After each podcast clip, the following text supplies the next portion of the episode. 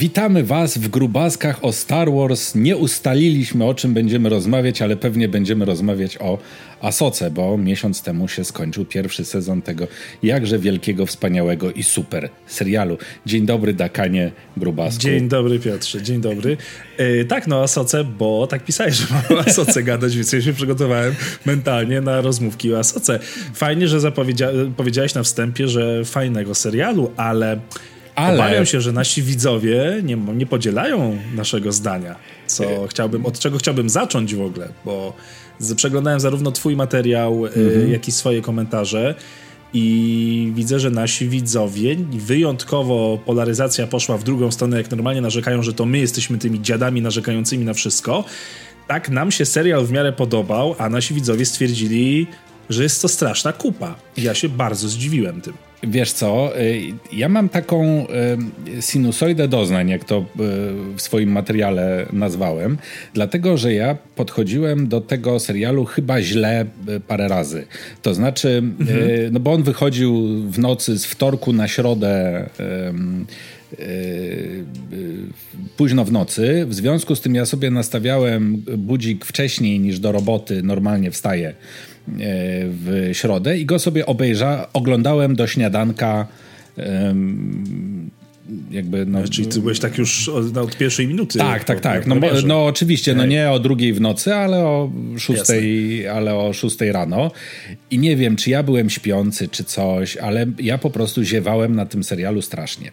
I ostatnie odcinki mi się zaczęły podobać, bo tam była masa fajnych pomysłów. Natomiast jak w jednej recenzji naprawdę uważałem ten bodajże 3. albo 4. odcinek za strasznie nudny, to z kolei ja zostałem zjechany, że to był w ogóle najlepszy odcinek i tak naprawdę, słuchaj, łaska fanów na pstrym koniu jeździ, bo im bardziej ja go zjeżdżałem, tym więcej miałem komentarzy, że się nie znam i że w ogóle nie potrafię docenić, a im bardziej ja starałem się z niego wyłuskiwać dobre rzeczy, to wtedy dostawałem, że jest słaby, przewidywalny, nudny i że w ogóle girl power. Myślisz, że czym to jest spowodowane? Bo chyba miałeś podobnie, bo też przeglądałem twoje komentarze, nie? Tak, w sensie jakby okej, pierwsze odcinki nie były dla mnie zachwycające, to tempo było dosyć mozolne, ale ja jako zjadacz masowy seriali jestem przyzwyczajony, że niektóre seriale mają takie tempo i to jest normalne, no to jest, taka jest konwencja. Wydaje mi się, że ludzie się spodziewali, że to od pierwszego odcinka będzie w ogóle, wiesz, cały niesmak po 3. sezonie Mando zostanie zdmuchnięty, bo Ahsoka tutaj w ogóle zrobi zaora wszystko i tak dalej. Okazało się, że to jest po prostu w miarę dobry, na dobrym poziomie serial, który oczywiście on nie zrobił gigantycznego wow u mnie, ale no nie mam tak ostrego zdania jak nasi widzowie, niektórzy oczywiście. Nie wiem za bardzo, czego się ludzie spodziewali. Może... A ty czego się spodziewałeś? Ja spodziewałem się... Wiesz co, nie nastawiałem się już, nauczony błędami przeszłości, nie nastawiałem się na nic takiego nie wiadomo co, ale no dostałem walki na miecze świetlne, dostałem jakieś starożytne ruiny, świątynie. Ja po prostu lubię ten klimat. Lubię to taką fantastykę, tajemniczość, taki Indiana Jones w kosmosie i tak dalej. Niektórzy strasznie tego nie lubią, że za dużo tam było magii, że ta moc zaczyna być już taka robiona właśnie trochę jak w fantastyce, że brakuje już tylko smoków i tak dalej. No przecież mamy smoki i tak gwiezdnych, więc nie wiem z czym problem. I wydaje mi się, że ten serial się rozminął z jakimiś oczekiwaniami widzów, tylko ja nie za bardzo już wiem, czego oni mogli jeszcze więcej oczekiwać, bo od początku było wiadomo, że to nie będzie drugi Andor, więc na tym poziomie... Nie wiem, czego się spodziewali po prostu. Wiesz, Andor zbierał pozytywne recenzje, natomiast jakby ja się spotkałem z podstawowym zarzutem do Andora i ten podstawowy zarzut do Andora brzmiał tak, że on był relatywnie mało gwiezdnowojenny. Tak? W sensie jakbyśmy go przenieśli do uniwersum, nie wiem, z serialu Expanse, powiedzmy, na przykład, to też by tam z mniejszymi zmianami... Ale by to zatrybiło. No, tak, i to był podstawowy zarzut do Andora. Natomiast no Ahsoka, no to były takie Gwiezdne Wojny pełną gębą, nie? Czyli Jedi, magia sióstr nocy, jeśli ktoś tam te Clone Warsy widział dawno czy coś, no to Siostry Nocy miał w grze w Jedi Survivor, nie? Ostatnio ten takie z zielonym dymkiem różne rzeczy, które tam się działy. Więc też nie wiem, jakie były oczekiwania. Największą wadą tego serialu, i to jest niestety problem zresztą Kenobiego też, i chyba o tym rozmawialiśmy, że można by wyciąć 40-50% i by było spoko. Tak, nie? I byłoby spoko, i niektóre sceny faktycznie były wciśnięte, nie za bardzo wiadomo po co.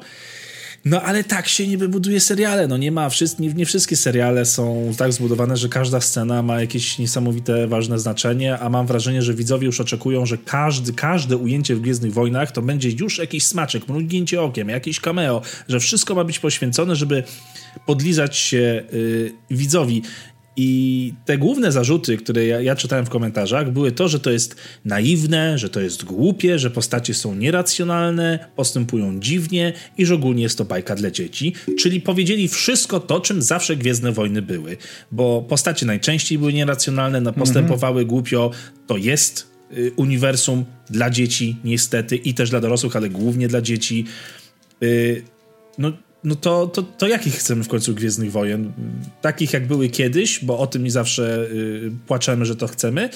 Czy chcemy nowych? No, ja uważam, że Ahsoka, tak jak sam powiedziałeś, była bardzo gwiezdnowojenna w tej swojej naiwności, głupotkach i tak dalej.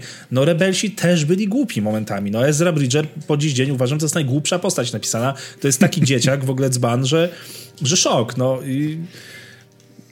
Nie wiem, dla mnie, wiesz, aktorka... To będzie na dobrego shorta. Tak, aktorka zagrała naprawdę... No nie straszny dzban. No. Aktorka zagrała Rosaria świetnie. No tam są, wiesz, już czepianie się make-upu, jak ona wygląda, no...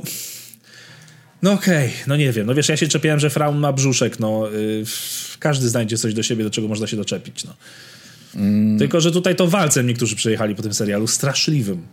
Ja uważam, że na wiele większy walec to zasłużył Obi-Wan, a nie Ahsoka. Tak, on w sensie serial Ahsoka zasłużył na walec momentami, bo żeby wszystko było jasne, bo tu się chyba zgadzamy. To nie jest serial idealny i to nawet nie patrząc z punktu widzenia wybitny, tak. Fana Gwiezdnych Wojen, który sobie oczywiście tam właśnie widzi na tym piątym planie te smaczki, nie? I on sobie powyciąga zawsze wszystkie rzeczy, to i fajne rzeczy i takie smaczki to można i z epizodu 9 powyciągać. Oczywiście. Tylko jakby tak ogólnie pod względem budowy ten serial nie jest rewelacyjny. Mi tam strasznie na przykład przeszkadzało, że nawet nie tyle, że sceny są zbędne, tylko jakby jest nacisk położony nie w tę stronę, typu przez właśnie pierwsze tam 4 czy 5 odcinków, nie wiem, jakieś takie spojrzenia są powłóczyste, jakbyśmy momentami mieli aktorstwo, wiesz, z lat 20. XX wieku, nie? Takie spojrzenie. No, Ahsoka lubi długo... Obraca się, nie? Obraca się 30 sekund. A z drugiej strony mamy takie właśnie jakby zbyt szybkie przeskoki. O właśnie, co myślisz o tym, że mamy kolejnego Jedi wprowadzonego, czyli Sabine, która się okazało, że nie była czuła na moc, a nagle jej się udało przyciągnąć miecz? Wiesz co, nie wiem, czy dla mnie to jest jakaś w ogóle ważna rzecz, bo ja nigdy fanem Rebelsów nie byłem, ja nie przepadam za tymi postaciami, niech ona już sobie będzie Jedi i tak teraz tych Jedi produkują taśmowo, mimo że wiesz, czystki nikt nie przeżył, rozkaz 60 zaorał wszystko, no jednak nie do końca, jak widać sporo tych Jedi sobie przeżyło. Ja też miałem taki problem, że poza Ahsoką mi na tych postaciach specjalnie nie zależało i to, że Sabine się okazała Jedi, absolutnie miałem to gdzieś. Dla mnie Ezra mógł być nieodnaleziony, mógł już tam dawno nie żyć, było mi to zupełnie obojętne. Filoni buduje głównie seriale na postaciach, na kreacjach tych postaci, na historii tych postaci, zlewając troszeczkę samą historię i to w tym serialu mnie najbardziej kuło, że bardzo dużo było poświęcone postaciom, a nieco mniej samej historii. Ona się tam toczyła gdzieś w tle. Ja nie czułem w ogóle znowu, wiesz, tego jak to się mówi, wartości, nie tylko stawki, o co to się w ogóle toczy. I niby tutaj, wiesz, wielkie zło za galaktyki, ale ja tego jakoś tak, no nie czułem, że to tak Thrawn zaraz przyleci, o, ale będzie. Bardzo mech po prostu. No dobrze, no to w takim razie, no bo jakby doszliśmy do wniosku, że serial jest nierewelacyjny, ale okej. I to w takim razie co było, no bo tak, no bo dłużyzny jakieś tam momentami, zbędne sceny, okej. Za bardzo budowanie na postaciach, a nie na wydarzeniach i brak poczucia tej wagi wydarzeń. No to w takim razie to co było super? Takie wiesz, takie... że Jedi są Jediami w końcu, przynajmniej Ahsoka, że moc jest znowu tajemnicza i fajnie jest, że do tego Filoni wraca, że jest rozszerzona ta magia tej mocy, są te tajemnicze miejsca, to się nie wszystko toczy na kilku planetach na krzyż, tylko ta moc, te cywilizacje pradawne były wszędzie i mamy w czym kopać w końcu w tej historii, mimo że to aż tak się bardzo nie odbywa. Mi się osobiście podobały walki na miecze świetlne, na które bardzo dużo osób psioczy, że są zbyt teatralne, sztampowe. No one są wyreżyserowane, no ale nie możemy wymagać od tego, żeby ci aktorzy no, nie ćwiczyli tych walk. Być może ci aktorzy, którzy to po prostu robią, no nie są w tym super uzdolnieni albo mieli takich czy innych trenerów. No akurat Elsbeth, aktorka, to ona bardzo dobrze walczy w rzeczywistości. I ludzie wie, że w prequelach lepiej to wyglądało. No tylko, że prequele inny nakład miały czasowy, inny finansowy i oni miesiącami ćwiczyli te walki. No może tutaj nie było aż takiego czasu na to. Tyle, no ale dla mnie jak się miecz świetlny odpala i się nim wymachuje, to i tak wygląda fajnie. Takie, nie wiem, dziecięce, naiwne spojrzenie mam na te walki po prostu i mi się to podobało. No. Tak, no kiedyś mieczem świetlnym był patyk z kupą, a teraz można za parę złotych kupić na AliExpress i też mieć, nie? Ale wiesz co, a propos tych walk na miecze świetlne, ja miałem zawsze problem z tymi walkami w prequelach, bo dla mnie to był taki właśnie, to było widać, że to jest taki wyreżyserowany balecik. W sensie... No, to opera była wręcz już, nie? Taka... Tak, że to ktoś nawet robił jakąś tam analizę, że ta walka w epizodzie pierwszym zwłaszcza między Kenobim a Maulem, to oni wręcz czekają na siebie, w sensie, żeby uderzyć w miecz, a w walce to chodzi o to, żeby uderzyć przeciwnika, a nie jego miecz. Jasne, tak. Nie? I to mi z kolei nie pasowało. Więc z drugiej strony, jak mamy jakąś, aczkolwiek no też tam w Ahsoce to nie wszystkie te walki mi się podobały, natomiast jak one są takie właśnie trochę mniej dynamiczne i trochę takie bardziej z siłą przeciwko drugiej postaci, no to jakby mają więcej sensu. No bo chodzi o to, żeby zabić tego drugiego, a tak. Nie trafić w jego miecz. Przepraszam, telefon mi dzwoni. Wyciszam, okej. I teraz mnie wybił z pantałyku ten telefon. Walki mają zabić przeciwnika. No tak. Walki mają zabić przeciwnika. Pewnych rzeczy nie oszukamy, nie? No jakby no ci aktorzy no muszą się nauczyć choreografii i nie wiem, może kiedyś było to lepiej maskowane, bo na przykład wiesz, walka w mieście w chmurach Vadera i Luke'a, która jest uważana według mnie za jedną z najlepszych, jest bardzo powolna przy tych walkach. Jest naprawdę taka wręcz wyważona, bo tam każdy czeka na ruch i one są powolne, bo nie wiesz co się stanie. Więc i znowu tak źle, nie wiem, mi się podobało. A Baylan jako... Pierwszy raz w życiu chyba widzimy mrocznego Jedi, czyli nie kogoś, kto jest tam Sithem albo kimś, tylko... Smutłem strasznie z wiadomości o aktorze, bo ja Raya Stevensona bardzo, bardzo lubiłem już od dawna, od serialu Rzym i był moim ukochanym paniszerem. I uważam, był świetnym, wielkim takim niedźwiedziem o gołębim sercu, takim kolosem, który potrafi być delikatny. On świetnie łączył te cechy. No te naramienniki, czarny rycerz, ta broda, no majster. Dla mnie to była jedna z najlepiej napisanych seriali, w tym serialu postaci. Bardzo bym chciał zobaczyć jakieś jego wątki dalsze bądź poprzednie, czy to w animacji, czy poprzez recasting. Nie wiem, jak to zamierzają zrobić, ale ta postać miała tajemniczość, miała historię, jakiś background, miała swój charakter bardzo fajny, że była honorowa jednocześnie, będąc zła, czyli coś, co się rzadko w Gwiezdnych Wojnach zdarza. Mega. To jest absolutnie czyli był mój taki top. Nie chaotyczny zły, tylko jak to jest w RPG-ach, bo na przykład Maul jest chaotyczny zły, nie? Natomiast Baylan tak, no tutaj mógł być zły praworządny. Praworządny zły, coś takiego. Coś w tym stylu. Natomiast wiesz co, mi też się Baylan strasznie podobał, natomiast uważam, że był gigantyczny z nim problem. Dlatego, że podstawowym i najważniejszym złym, którego się wszyscy bali w tym, mieli się bać w Asoce, był Thrawn. A Thrawn przy Baylanie wyszedł nijako. W sensie jakby nie był zły, ale wyszedł gorzej. Nie? No wyszedł gorzej. Bo Baylan skradł jakby pozycję złego w serialu. Tak, no miał też trochę więcej odcinków, żeby sobie zbudować już to, bo Frauna no jednak wprowadzili dosyć późno, jak na serial, który miał traktować o tym głównym złym. No. Może lepszym byłoby zabiegiem jednak pokazywać równolegle to, co się dzieje w naszej galaktyce, a już przygotowania i jakieś machinacje Frauna tam i od razu go wprowadzić. No postawili na taką, wiesz, wielką... Powolne budowanie.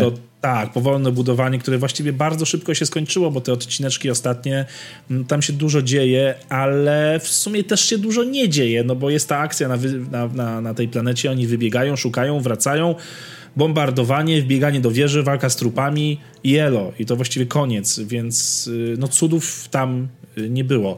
No a jak odbierasz samego Wielkiego Admirała, no, którego czekaliśmy przecież na wersję aktorską całe nasze życie fanowskie. Całe nasze fanowskie życie, bo przecież na Zachodzie książka pierwsza, ta z legend, to się pojawiła, to był 91 rok, w Polsce chyba 94, żebym nie skłamał, ja ją czytałem w 90, nie wiem, 8, 9, to byłem w liceum, to 9 powiedzmy. Wtedy dopiero na nią trafiłem. I wiesz co, no bardzo mi się podoba to, że on ma na przykład taki detal, nie? Że on ma połatany mundur. Nie? W sensie ten mundur jest śnieżno-biały nadal, ale połatany, pocerowany. Czyli widać, że jakby on dbał o swoją prezencję, jak tylko, bo to było dla niego ważne, dbał jak tylko mógł, nie? Czyli mundur jest bielusieńki. No ale to już jakby parę lat, czy nawet paręnaście na tej planecie gdzieś tam z dala od cywilizacji spędził. W związku z tym jakby no mundur też swoje przeszedł. Tak. Natomiast uważam, że dla kogoś, kto nie czytał tych, bo to w tej chwili to już jest w kanonie, to jest chyba ze 6 książek. Tak, chyba jest 6 książek już w kanonie o Thrawnie. Tam nie widać tego jego błyskotliwego geniuszu. I to jest największy problem z tą postacią w serialu. On na przykład, to co mnie rozwaliło, nie pozwala jakby on cały czas mówi, ja mam tu wielki plan, damy sobie radę, to jest najważniejsze, a jedyne co jest w stanie wymyślić, żeby przeszkodzić drużynie, że tak powiem, dostanie się na Chimerę i dostanie się do tej wieży Sióstr Nocy, to jest ostrzał z krążownika turbolaserami, który jest zaskakująco nieskuteczny, w sensie wyjątkowo. One nic nie robią, te lasery, a druga rzecz, którą jest w stanie zrobić, to wysłać tam szturmowców, nie? Żeby przeszkadzali w dostępie. No i gdzie jest ten geniusz? Ten wielki strateg, tak, co to wszystko przewidział. Tym bardziej, że znał Jedi, znał Anakina i czuł zagrożenie, jakim będzie jego padawanka i no okej, no postawił na brutalną siłę, może myśląc, że to będzie jedyne, co może wymyśleć. No mi się wydaje, że admirał Thrawn, którego widzieliśmy w serialu, jest to To nie był mój Thrawn. Tak, trochę tak. Wiesz co, bo to jest chyba koncepcja Filoniego, czyli tego człowieka mocno skupionego na troszeczkę innych aspektach tej postaci, a to nie jest Zanowski admirał. Tak mi się wydaje po prostu, no bo stara trylogia o Fraunie stawiała na troszeczkę inne aspekty tej postaci, na właśnie jego byciu strategiem, przenikliwości, inteligencji. Ale w Rebelsach, no to tam trochę widać tej... Trochę jest, ale tam jest już postawione właśnie na to odgadywanie poprzez sztukę, to jak on świetnie interpretuje gatunki poprzez właśnie ich dzieła sztuki i tak dalej. U Zana też to było, ale no jednak on był genialnym militarnym strategiem. On był Bonaparte tamtej galaktyki. No tutaj jest, tak sam powiedziałeś, i w tym serialu to było pokazane, no nie jest jakiś, nie błysnął aż tak, jak można byłoby się spodziewać. To powinien być taki mastermind jak z Jamesa Bonda, wiesz, że on jest nie 2, ale 10 kroków do przodu. Że ten ostrzał był, trupy były, ale to wszystko już było zaplanowane po to, bo i tak już tam wszystkie klocki się ułożyły. A tutaj to on po prostu ledwo uciekł, no. No tak, to było tak na styk, nie? A to jest, wiesz, to jest, no bo Palpatine w epizodzie 6 też mówi, nie? Wszystko przebiega tak, jak zaplanowałem. Everything is proceeding as I have foreseen. Nie? I sobie myślisz, dobra, tam gadasz tak tylko, nie? A potem sobie zdajesz sprawę, że to rzeczywiście pułapka, nie? I że on to rzeczywiście wszystko przewidział. A tutaj on mówi, że przewidział i ty widzisz, że nie przewidział. No tak. Tak, nawet powiem ci, że nawet jakby on już sztucznie robił tą tajemniczą aurę swojej przenikliwości, to już bardziej bym to łyknął, jakby on cały czas powtarzał, że jak wszystko się posypało, to on by jakby powiedział, że to tak i tak było według jego planu, to ja tak już bym prędzej to łyknął niż to, co było. A jak aktorsko oceniasz? Wiesz co? Nieźle. Nieźle. W sensie jakby on tam właśnie nie miał, w sensie mówimy o, to nie jest Mads Mikkelsen, tylko jego brat. Boże, jak on ma na imię? Nie pamiętam. Starszy Mikkelsen. Tak. To on jakby nie bardzo miał okazję się tutaj rozwinąć, myślę. No bo oczywiście wizualnie to jakby... Łykam to, jest okej.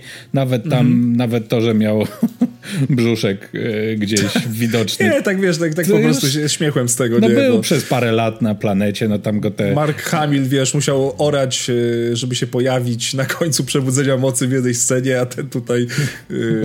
Wywalony, nie? Dobra, wyjdę sobie w mundurze i tak mnie wszyscy kochają. Nie będę się tutaj pocił. Zwłaszcza, że można było go cyfrowo odchudzić. No nie? Można było. Zresztą później przecież ujęcia wszystkie były, kadr amerykański był, po piersi było. No a powiedz mi, co sądzisz... A ci jego szturmowcy?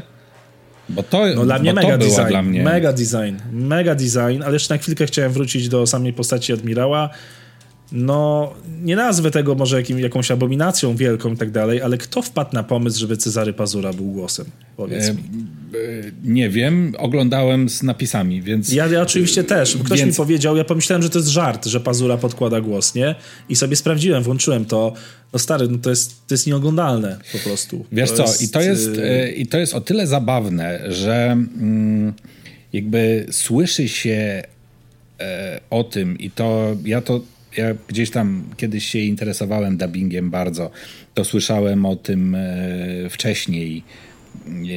Potem w jakichś tam podcastach i tak dalej. To chyba właśnie nawet Pazura mówił na jakimś tam na kanale, że do wszystkiego głównie ze stajni Disneya tworzenie dubbingu wygląda w ten sposób, że się reżyser polskiego dubbingu wybiera z bazy próbki albo nagrywają jakieś tam próbki. To jest wysyłane następnie te próbki do Stanów, gdzie oni nie znając języka tego aktualnego, wrzucają do komputera oryginał i próbkę i jakim komputer pokazuje, że jest match na ileś tam procent, to ta postać, znaczy to ten aktor w danym kraju dostaje angaż do tej postaci. I dlatego między innymi jakby na przykład w kreskówkach polskie głosy są relatywnie podobne do w barwie, w sposobie mówienia i tak dalej, są podobne do głosów oryginalnych. Natomiast... Też czytałem o tym matchmakingu, że to bardziej tony się liczą w piosenkach, żeby to dobrze brzmiało, a nie sama kreacja aktorska. No. Tak, że to tak. Natomiast no Pazura nijak podobny do głosu Mikkelsena nie jest. I to ja nie potrzebuję komputera, żeby to słyszeć, nie? Tak, on tam się naprawdę starał, ale to mi strasznie... Znaczy ja szczęście nie oglądałem tego w tej wersji, tego sobie to odpaliłem, jak mówię, ale no nie, no współczuję tym, którzy oglądali to w wersji z dubbingiem, bo nie kupuję tego. A wracając do szturmowców, których zacząłeś, no super design, bardzo mi się to podobało. Mega. Znaczy... Kreatywne to było, według mnie, fajne. Tak, bo... To jest, myślę, jeden z takich, z tych lepszych pomysłów Filoniego, no bo myślisz sobie tak, przez lata Gwiezdnych Wojen, jaki nowy rodzaj szturmowca wprowadzić? Nie? Mieliśmy tam szturmowców śmierci, szturmowców scout trooperów, szturmowców ognia, szturmowców lawy. Robiłem o tym kiedyś filmy i teraz z głowy nie pamiętam, ale tych rodzajów szturmowców jest nawet nie kilkanaście, tylko kilkadziesiąt już chyba w tej chwili. No tak. Więc jak wprowadzić nowych? Nie? No to Filoni zrobił, nie? Wprowadził nowych, którzy jednocześnie nie są nowi. Nie są nowi i wiesz, spodziewałby się człowiek, że to oni będą mieć tylko ubrudzone te mundury, ale on tutaj zrobił kreatywnego, artystycznego twista, który mógł nie wypalić, ale wypalił, uważam, świetnie. No i szczególnie ten maska kapitana Enocha, no mega ta złota twarz. Mhm. No bardzo mi się to podobało. To było taki powiew... odważnej kreatywności, żeby podejść do czegoś tak, wiesz, z przytupem i coś wprowadzić. Słuchajcie, robimy to troszeczkę zupełnie inaczej i to wyszło i to mi się bardzo podobało. Tak, zwłaszcza, że oczywiście to rodzi, już na początku zrodziło pytania, czy ci szturmowcy od razu to są jakieś tam zombiaki czy coś. Potem się okazało, że się w tych zombiaków zamieniają, co wyszło nieźle. Natomiast no oczywiście pytanie na drugi sezon pozostaje aktualne, czyli kim jest kapitan Enoch, czy Enoch. Tak. Bo to, że jakby za tą złotą maską jest jakaś jeszcze historia, to ja absolutnie nie wątpię. Tak, no bardzo mi się podobała teoria fanowska, że będzie to Ezra. Na koniec miałoby się okazać. To też byłoby bardzo ciekawe. No ale... Że przez lata Ezra żyli razem Jezusem. I... Tak. Wiesz, bo tak narzekaliśmy na to, co w tym sezonie nie zagrało. To już na tej planecie w dalekiej galaktyce to ja zwróciłem uwagę, że tam odległości zupełnie nie grają. Typu... Ezra ukrywa się od wielu lat. Thrawn, geniusz, nie wie, gdzie on jest. A ta wsiada na pieska, jedzie ile? Pół dnia, parę godzin i znajduje Ezra. No, nie? Czyli, pomijając, że mając niszczyciel gwiezdny... 10 kilometrów był od... Tak. Czy 100, czy 1000. Pomijając, że wiesz, w filmach przecież oni robili skan wszystkich form życia i jakby... Gotowe, zrobione. Może to właśnie nie działało na tej uszkodzonej chimerze, nie? Skanery nie działały. Akurat to. I turbolasery były słabe. Cholera. Kurczę, to wszystko na półmocy leciało. Jak odbierasz załadunek końcowy do... W sensie te takie jest... ala trumny, ala coś? Tak. Ja myślę, że to są jakieś trumny. Że to są jakieś... że to są jakieś... No bo... To nie będzie już przecież szczególny spoiler. Sezon kończy się, że Chimera dolatuje nad Dathomirę. Nad Dathomirę, która została całkowicie zniszczona. W sensie życie na niej zostało zniszczone. No i wiemy o tym, że żyje tam pojedyncze siostry nocy, przetrwały. Może żyje Merin na przykład z Jedi Survivor, chociaż to jest wiele, wiele lat później. W sensie Thrawn się dzieje wiele, wiele lat później niż Jedi Survivor. Ale no generalnie siostry nocy i Dathomirianie, nazwijmy to tak, są mniej lub bardziej poza pojedynczymi przypadkami wymarli, nie? W sensie nie ma już ich. No to w związku z tym jakiś, nie wiem, poległych szturmowców zamieniają w braci nocy albo jakieś szczątki starożytnych, które ożywią. Tak, też pomyślałem, że może siostry przewożą też? Ale głównie, że chyba szturmowcy, że budowanie armii trupów będzie. Tak, budowanie armii trupów może albo to są jakieś sarkofagi starożytnych, no bo tam mamy gdzieś podaną taką informację, że ta planeta. Cały czas mówimy o niej, planeta w osobnej galaktyce i uciekło mi, jak ona się nazywa. Peridea. Peridea, tak. Że Peridea to jest jakaś właśnie planeta, z której wywodzą się siostry nocy, no więc może jakieś tysiącletnie, czy wielodziesięciotysięcoletnie zakonserwowane, czy jakoś tam będące w śpiączce, w stazie siostry nocy, starożytne, przewożą teraz na Dathomirę, żeby je ożywić, wskrzesić w tej jakby aktualnej galaktyce Gwiezdnych Wojen i zrobić, że tak powiem, revenge za to, co dotknęło Dathomirę. I wtedy Nowa Republika by miała srogi problem. Szczególnie z ich umiejętnościami ogarnięcia wszystkiego, co robią. Tych czarów mocy, czy tam jak to zwał. A jak odbierasz samego Ezrę, bo on był przecież McGuffinem całej historii. I... No to jako McGuffin się totalnie nie sprawdził. No nie, prawda? To jak ona go znalazła...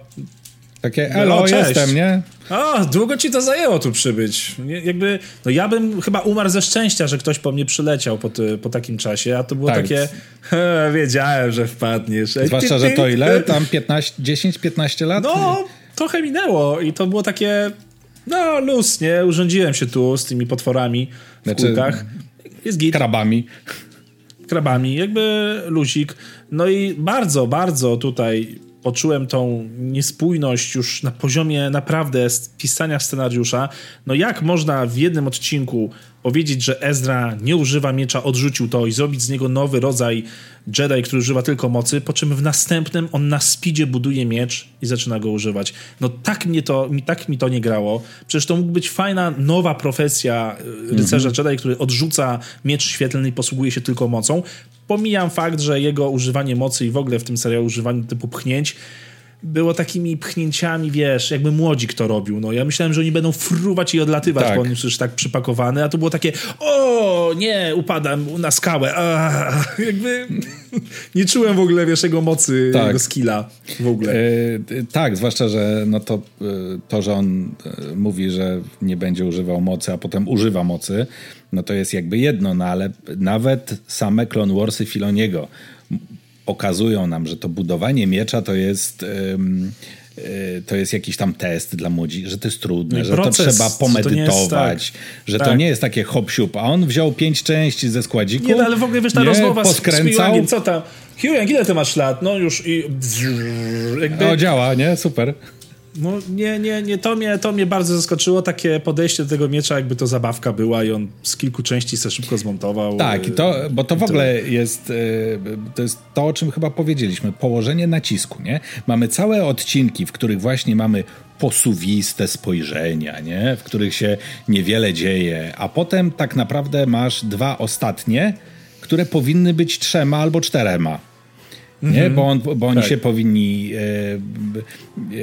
Sabine powinna trochę dłużej go szukać, potem powinni sobie usiąść przy ognisku, porozmawiać o tym, co się działo w galaktyce, a nie se jadą i tam, no długo cię nie było, no spoko, dużo się stało, jak cię nie było. Aha, tak, no to okej, nie? Że w ogóle ten wątek ich rozmowy i zbliżenia jako dwójki przyjaciół został po prostu wycięty i pozostawiony widzom w domyśle, że ja nie wymagam, żeby ona opowiadała całą historię, co robiła, ale no kurde, no trochę interakcji więcej między nimi, a nie, że... Że był imperator bardzo, jakiś, który co się stało. Jak bardzo jest źle. O, i ona robi spojrzenie, on mówi, aż tak źle, no dobra, no jakby, no opowiadaj, kobieto, jakby... Co jest? No bardzo dziwnie te postacie ze sobą tutaj... Potem spotkanie z Ahsoką, też jakaś rozmowa o Ahsoce, no bo przecież się znali z Rebels, czyli też kolejna opcja, co tam się działo, co tam się stało. Potem może nie wiem, on się zastanawia, czy zostać takim czystym, który nie używa miecza, czy może by mu się przydał. Nie, cała rozkmina i w końcu medytuje. Nie wiem, przychodzi do niego duch mocy, nie wiem kogo, Kanana na przykład, wiesz, chociażby, mu mówi, zbuduj sobie miecz, będzie ci potrzebny, on siada, buduje. No i mamy, wiesz, 2 albo 3 odcinki, a tutaj był jeden, on se skręcił miecz jak długopis i w ogóle... Tak. No słowa spuścizna Kanana jako jego mistrza została tutaj w ogóle niewykorzystana, olana zupełnie. I relacje tych postaci są dla mnie takie, nie wiem, jak oni się dopiero poznali, no albo znali się przelotnie, a przecież no, przeżyli kawał historii razem, nie? Więc no... Wiesz co, nie wiem, może Filoni też tak jak Lucas, no ma lepsze i słabsze strony bycia filmowcem. Po prostu i nie wszystko tutaj wychodzi. Może ktoś powinien inny czasami przejąć niektóre aspekty, coś dopisać, coś poprawić. I znowu mamy serial, gdzie ostatnie odcinki ratują pozostałe, bo podobnie było w Obi-Wanie. I znowu to tempo, najlepsze smaczki i mięso jest rozłożone w akcie trzecim, no, a nie ma go prawie nigdzie wcześniej. Wiesz co, tak zabawna sprawa, bo usiedliśmy do tej rozmowy i tak sobie mówimy, że to w sumie fajny serial, lepszy niż Kenobi i tak dalej, że tam... No dużo lepszy niż trzeci sezon Mando. Tak, tu dużo rzeczy można powyciągać dla siebie i tak dalej, po czym jakby zaczynamy wymieniać kolejne te negatywne rzeczy, nie? Jasne, no ale przecież nie będziemy siedzieć i bardzo chwalić, bo kto mu się podobało, to wie, co mu się podobało. Można było ten serial zrobić lepiej, ale ja wciąż uważam, że to jest serial przyzwoity i udany jak na Gwiezdne Wojny, bo jak wiemy, poziom w Gwiezdnych Wojnach i tak jakiś turbo wysoki nie jest. To cieszę się, że to ty powiedziałeś. Nie, no ale tak jest, no jakby no nigdy te seriale, no to nie są produkcje HBO na takim poziomie, że nie będąc nawet fanem Gwiezdnych Wojen, je przeżywasz. No tak jak wiesz, ja gadam na przykład z bratem, który ledwo siedzi w tych Gwiezdnych Wojnach, naprawdę, raczkuje tam po omacku, się pytał, wiesz, w ogóle kiedy się dzieje Mando i tak dalej. I on na przykład wprost mówi, że to mi się bardzo podobało, to było ekstra, ja się na tym nie znam, nie wiem kto to jest, ale to było mega. Albo mówi o tym serialu, albo o całej serii. Słuchaj, ja w ogóle nie rozumiem, co tam się dzieje, to jest nudne, to jest głupie. I w ogóle weź to wyłącz. W ogóle weź to wyłącz. I włodarze i tutaj twórcy powinni walczyć właśnie o tego widza, żeby też zachęcić innych, że to jest fajne nie tylko dla ludzi, którzy znają Gwiezdne Wojny, bo nie oszukujmy się, wracając do początku tego całego rozmowy o tym serialu, no próg wejścia Ahsoki jest na jakimś kosmicznym poziomie, tak. Bo musisz znać cały serial, no bo jak nie znasz tego serialu, to Ezra ci nic nie mówi, absolutnie nic po prostu. Znaczy wiesz co, no w ogóle chyba niestety doszliśmy już do takiego punktu i to jest w ogóle myślę temat na jakąś inną rozmowę naszą. Czy myśmy kiedyś, pamiętam chyba w pierwszej serii jak nagrywaliśmy, to zastanawialiśmy się, czy można teraz, a to było parę lat temu, wejść w czytanie książek z legend. Ja się teraz zastanawiam, że w ogóle problemem Gwiezdnych Wojen jest to, że nie bardzo wiadomo, do kogo te seriale mają, czy do kogo te treści w ogóle mają trafiać. Dlatego, że jak ogląda je fan, który to zna, no to właśnie czytamy komentarze fanów, że im się to nie podoba, że to było złe, to było nie takie, to było słabe, to było długie, w ogóle ta postać by się tak nie zachowała, a z drugiej strony właśnie ktoś, kto nie zna w ogóle Gwiezdnych Wojen, tylko widzi nowy serial na Disney+, reklamują, bo były billboardy Ahsoki w mieście. Kliknie. Tak. No to kliknie i sobie to zobaczy i wyłączy po chwili, bo w ogóle nie wie, o co chodzi.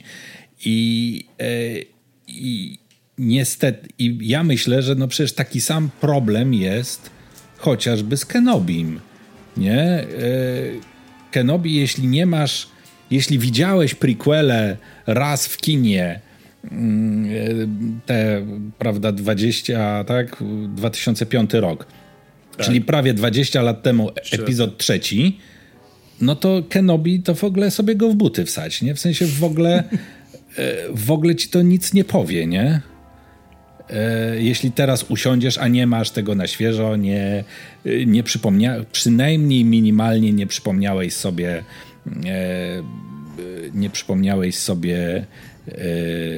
no chociażby Clone Warsów, że tam jacyś inkwizytorzy są. Nie masz na świeżo właśnie filmów kinowych.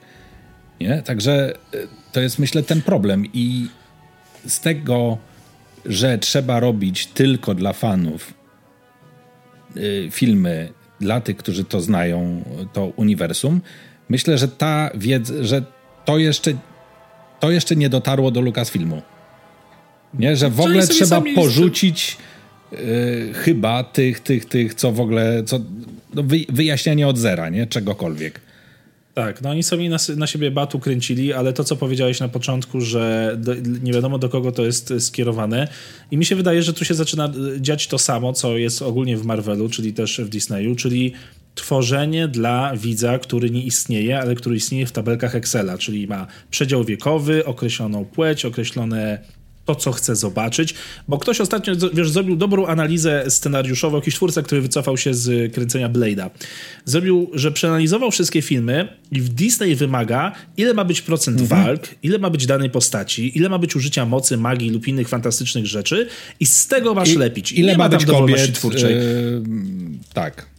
Tak, i jesteś tak zamknięty w tej twórczości, że zostaje ci tylko osadzanie klocków, które mają spełnić tabelkę w Excelu, i Disney do tego to prowadził. To jest oczywiście inny temat, ale MCU też mi obrzydło, rozpada się na naszych oczach, uważam, tamto uniwersum, i boję się, że to samo może spotkać Gwiezdne Wojny, bo znowu będzie za dużo programów, oni zwolnili, że będą bardziej jakościowe produkcje. Zobaczymy. No tak, Ubisoft robił to samo z Assassin's Creedami. Też, słyszeliśmy to, że co roku Assassin's Creed to nie, to musimy zwolnić, to w tym roku nie będzie. Siur. No ja mówię, tak jak mówiłem w poprzednich odcinkach, najbardziej na razie czekam na Acolyte i mam nadzieję, że ten serial będzie troszeczkę inny, ale nie zdziwiłbym się, gdyby był dokładnie taki sam jak całe Mandoverse. I nic się tutaj w tym temacie... No bo Acolyte jest, czy ma być w czasach Wysokiej Republiki, nie? Tak. Więc tak. Wreszcie zobaczymy nowy, na ekranie zobaczymy nowy, nową erę Gwiezdnych Wojen, nie? Której nie było, bo to też scenografia jest inna, jednak dużo rzeczy jest innych. No jestem ciekaw, jak to dźwigną, nie? No bo jednak też już masz narzucony styl pewien przez komiksy i tak dalej, ale we'll see. Wiesz, we'll see, ja mówię, nie. Byłem w Disneylandzie w tej części poświęconej Gwiezdnym Wojnom i tam są właściwie tylko sequele, nie? Więc to też jest takie, że na żywo możesz spotkać sequele, są tam ci szturmowcy, First Order i wszystko, natomiast w tej chwili jest Filoniverse, tak, grany, a nic z tego nie ma, ale to tak na marginesie, nie, że najwierniejsi fani, tacy najtwardsi, którzy jak przyszli, to są z czasów prequeli i z czasów oczywiście klasycznej trylogii. Obecnie mamy zupełnie inne czasy, a właśnie jak pojedziesz do parku Disneya, no to masz Fina i First Order, nie? Więc to jest też taki ciekawy rozstrzał, nie? Wiesz, no tak, ja już mam teraz perspektywę przez syna, na przykład widzę, co jemu się podoba w Gwiezdnych Wojnach, a co nie, bo teraz strasznej zajawki dostał. W końcu, chwała, tyle lat czekania. Po tatusiu. Dostał zajawkę, mam nadzieję, że poszło w genach. Dostał zajawkę na te Gwiezdne, więc katujemy je niemożliwie i miałem ostatnio taką sytuację, że... Świeżo. Tak, że wstałem, wiesz, on wstał wcześniej rano, ja nie słyszałem i jak ja wstałem, to on już sam sobie włączył tam telewizor i odpalił sobie Disneya. I wybrał sobie losowo po miniaturkach Imperium kontratakuje. I obejrzał je do połowy, a drugą połowę dokończyłem już z nim razem. I był zafascynowany, że super, bo to pamięta tu, stąd, coś tam z książek, bo też książki mu czytałem i tak dalej. A jak usiedliśmy do oglądania razem Ahsoki, to po 15 minutach poprosił o zmianę. I to jest to, co mówiłeś, że ten próg wejścia i dla kogo to jest serial i że właśnie, żeby każdy, kto się nie zna, mógł to obejrzeć. No i tutaj to nie wypaliło i film sprzed 40 lat wypalił, aktorski, a tutaj nawet niektóre animacje dla niego są takie, mech. No, są te miecze, jest ta moc, ale jego to już nie jara, nie? A zajarał go film z tamtych lat. No i Disney quo vadis, nie? No, że nawet już 6-7-latek stwierdza, że to jest stare filmy. A Ahsoka, Rebelsy, Clone Warsy to są właśnie dla niego. Teoretycznie, w sensie on się wpisuje chyba bardzo w tą tabelkę Excela, o której żeśmy rozmawiali. Tak, no chyba, że tak, wiesz, niesamowity gust od dzieci czuł po ojcu, jeżeli chodzi o klasyczną trylogię. Ale wiesz, no... Jest... Ale wiesz, ja go nie zachęcałem do oglądania tego. Myślałem, że my obejrzymy to wiele później, że on aktorskim takim filmem nie będzie zafascynowany i to był dla mnie szok, bo próbowałem też oglądać z nim Mando. Niespecjalnie. Nie jarał go ten koleś w śliniącej zbroi. Dla niego Luke Skywalker jest na przykład super bohaterem, nie? Więc nawet trochę Rey, ale nie tak jak na przykład Anakin, bo Anakin to w ogóle jest zajawka totalna. Więc tamte postacie bo wyszły... Anakin jest taki potężny, wiesz, potężny w mocy i... No może tutaj też troszeczkę tego zabrakło, że ta Ahsoka nie pokazuje tej swojej potęgi. Chociażby tak jak Obi-Wan pokazał to w serialu, jednak w tej finalnej walce, że on coś tam potrafi, a tutaj cały czas jest tak bezpiecznie. O, jeszcze chciałem wrócić do jednej, cię zapytać, jak odebrałeś, czym się akurat widzowie zachwycili, retrospekcjami, wizjami mocy z osadzonymi w Wojnach Klonów. O, bardzo mi się podobały. Też mi się to podobało. Bardzo mi się podobały, dlatego że znaczy z jednej strony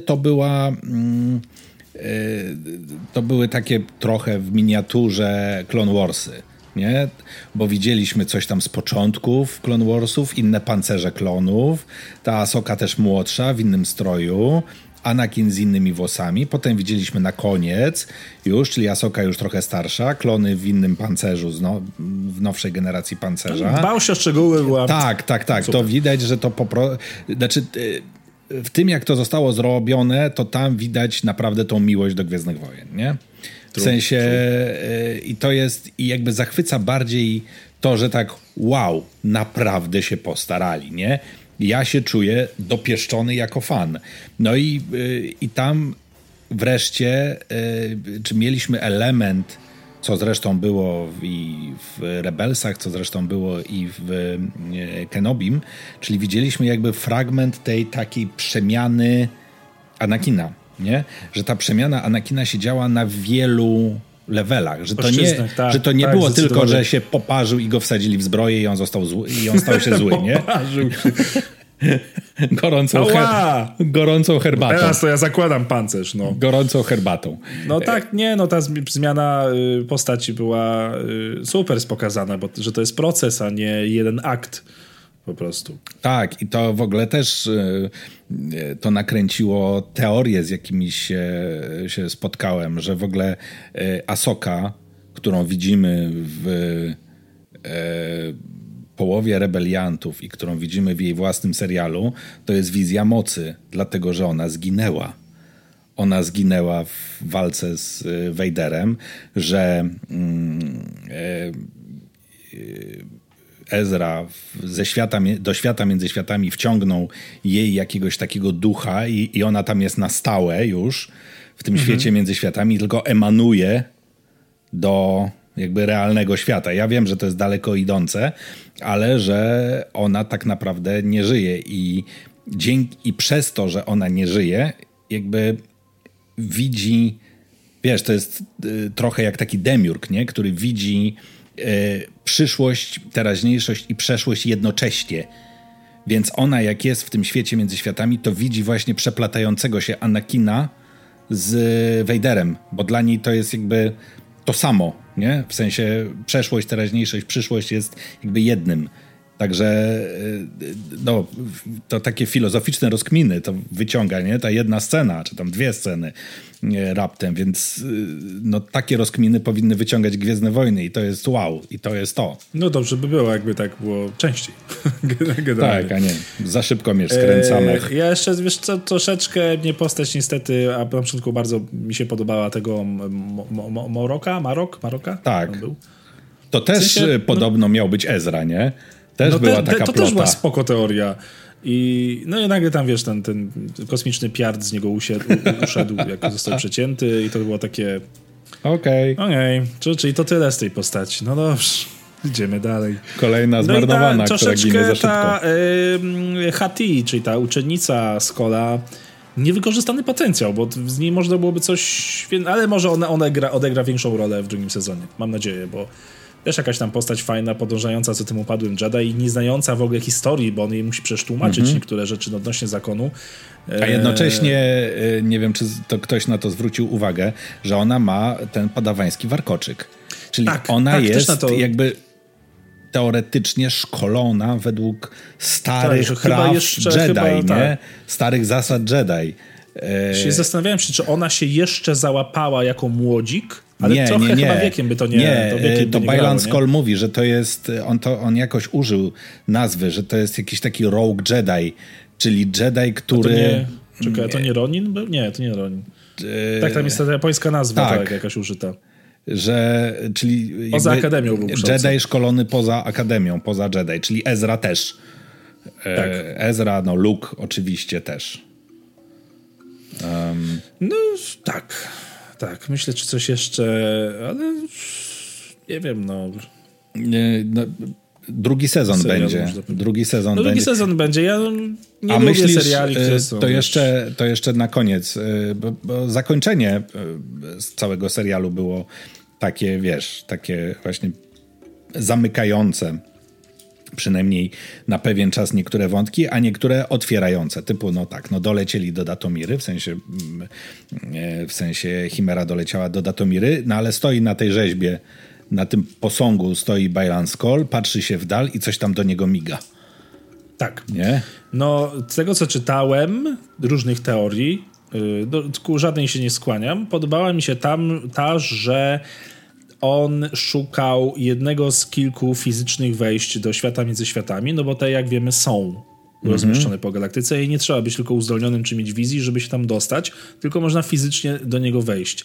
I niektórzy twierdzą, że on szuka wejścia... I tego wejścia szukał też Palpatine. Tak. No, co się to okaże? No nic więcej nie było powiedziane, to zobaczymy. Ja nie przepadam za serialami, które kiedy tworzy się pierwszy sezon już się tworzy drugi, więc ta historia się nie zamyka, bo znaczy ona się niby zamyka, no ale wiadomo, że Ahsoka nie zostanie na tej planecie i no nie będzie serialu o Ahsoce, której nie ma. Więc no tak ta historia, kurde, no wolałbym jednak jednosezonową i kolejną, jakiś kolejny. Znaczy, żeby to tak się zamknęło, to grało. Okazało się... I coś dalej robimy, kolejną przygodę. Historię. A tutaj musimy czekać, no nie wiem ile jeszcze teraz jest strajk aktorów, to ja myślę, że z rok, półtora poczekamy. O, więcej. Przecież jeszcze w kolejce czeka właśnie Acolyte, o którym mówiłeś. To jest przyszły rok. I czeka ten o tych dzieciakach, podróżnikach, Boże. A Skeleton Crew. Skeleton Crew, tak. I Skeleton Crew miał być chyba w tym roku jeszcze, ale przez strajki jest przesunięty, tak. Więc zakładam, że będzie w pierwszym kwartale albo w pierwszej połowie przyszłego roku, jak to się tam ułoży, więc ja myślę, że Ahsoki przed 2025 i to późnym 2025 to nie dostaniemy. Jest taka szansa. No i to będzie znowu, że trzeba będzie sobie przypomnieć serial, żeby w ogóle wiedzieć, co tam się działo generalnie. Nie, wiesz co, na YouTubie będzie jakiś recap, nie? YouTuberzy zrobią to za nas. A jeszcze na ostatni już deserek, jeszcze tylko mi powiedz, czy masz, co byś wolał, żeby stało się teraz z Baylanem? Wolałbyś recasting, czy pogrzebanie wątku? Myślę, że recasting. Recasting spokojnie jest trochę w Hollywoodzie dobrych aktorów, którzy mogliby to pociągnąć. Znowu przy całej mojej miłości do Raya Stevensona. Trochę będzie mnie to bolało, ale no kurde, zrobił taką postać, że szkoda byłoby. Chyba, że zrobią recasting i nałożą jego twarz, wiesz, diabli wiedzą, co tam w umowie było napisane. Jak zrobią to tak, jak to zrobią, to nie wiem, czy chcę to widzieć, szczerze mówiąc. Oj, tam w Indiana Jones wyglądało dobrze. Tak, to wyglądało. Graficy teraz z Marvelu zawiązali... Związek zawodowy? Związek zawodowy, więc może to się odbije na jakości lepszej tych efektów. No. Nie, no ale jakby o ile na efekty specjalne w Marvelu i na te cyfrowe efekty to można narzekać, to jeszcze póki co nie dotyczy Gwiezdnych Wojen. W sensie one są wizualnie... No na razie nie, no tak. No w 90... Tam może pojedyncze rzeczy, do których się można jakoś tam doczepić. Tak, ale niektórzy narzekają, ja też trochę narzekałem, że za dużo Filoni stawia teraz znowu z kolei na efekty praktyczne i że czasami jest kartonowość, widać już studyjność niektórych lokacji. O ile w statkach mi to nie przeszkadza, no bo zawsze tak to musiało wyglądać, o tyle no jest tam parę takich miejsc, gdzie tak no widać to studio, kurde, tak jak w Mando było widać ten volume, tą technologię, tak tutaj widać strasznie to. I nie wiem czemu na przykład, wiesz, w serialu Fundacja można to zrobić na takim turbo poziomie wizualnym, że nie wiesz, gdzie jest granica scenografii, a CGI, a tutaj troszeczkę takie to jest, takie filoniowe, no. Właśnie. Takie tanio było, no. Żeby no było taniej. Tak. Nie, właśnie. No, wyniki oglądalności, które upublicznił Disney, no są dosyć miażdżące dla Ahsoki, bo to jest najgorzej oglądany serial. A to dziwne. I, tak, i to mnie też tym bardziej mi zdziwiło, bo nie wiem, że akurat ten serial, który mi się podobał i nam się podobał w miarę, tak bardzo zakłuł fanów, którzy zawsze narzekają, że to my, Grubaski o Star Wars, ciągle tylko narzekamy. I tym optymistycznym akcentem dajcie nam znać w komentarzu, tak overall, nie każdy odcinek, tylko co o całości serialu myślicie tak z perspektywy, no bo już tam to, kiedy to nagrywamy, to już tak z 1,5 miesiąca od zakończenia Ahsoki minęło, to dajcie koniecznie znać w komentarzu. Dziękujemy, że byliście z nami przez tę no, prawie godzinę, czy w zasadzie godzinę. I co? I ściskamy was i do zobaczenia w kolejnych Grubaskach o Star Wars, które będą kiedyś może, a może nie, a może będą. Ja proponuję świąteczne jakieś. O, wiesz, bardzo... Czapka Mikołaja, posiedzimy sobie z herbatką. Brodę już masz. Dłużej. Brodę już mam. I możemy sobie wtedy zrobić jakiś w ogóle temat od czapy, a może jakbyście chcieli, może z Piotrem byśmy zrobili live'a, żeby mieć pytania na żywo od was. O, to jest bardzo dobry pomysł. Albo na Discordzie na przykład się z wami spotkamy. Dużo jest możliwości. Tak. Dziękuję, Dakannie, za... Dziękujemy. I do zobaczenia. Pa, pa. Do zobaczyska. Moc z wami.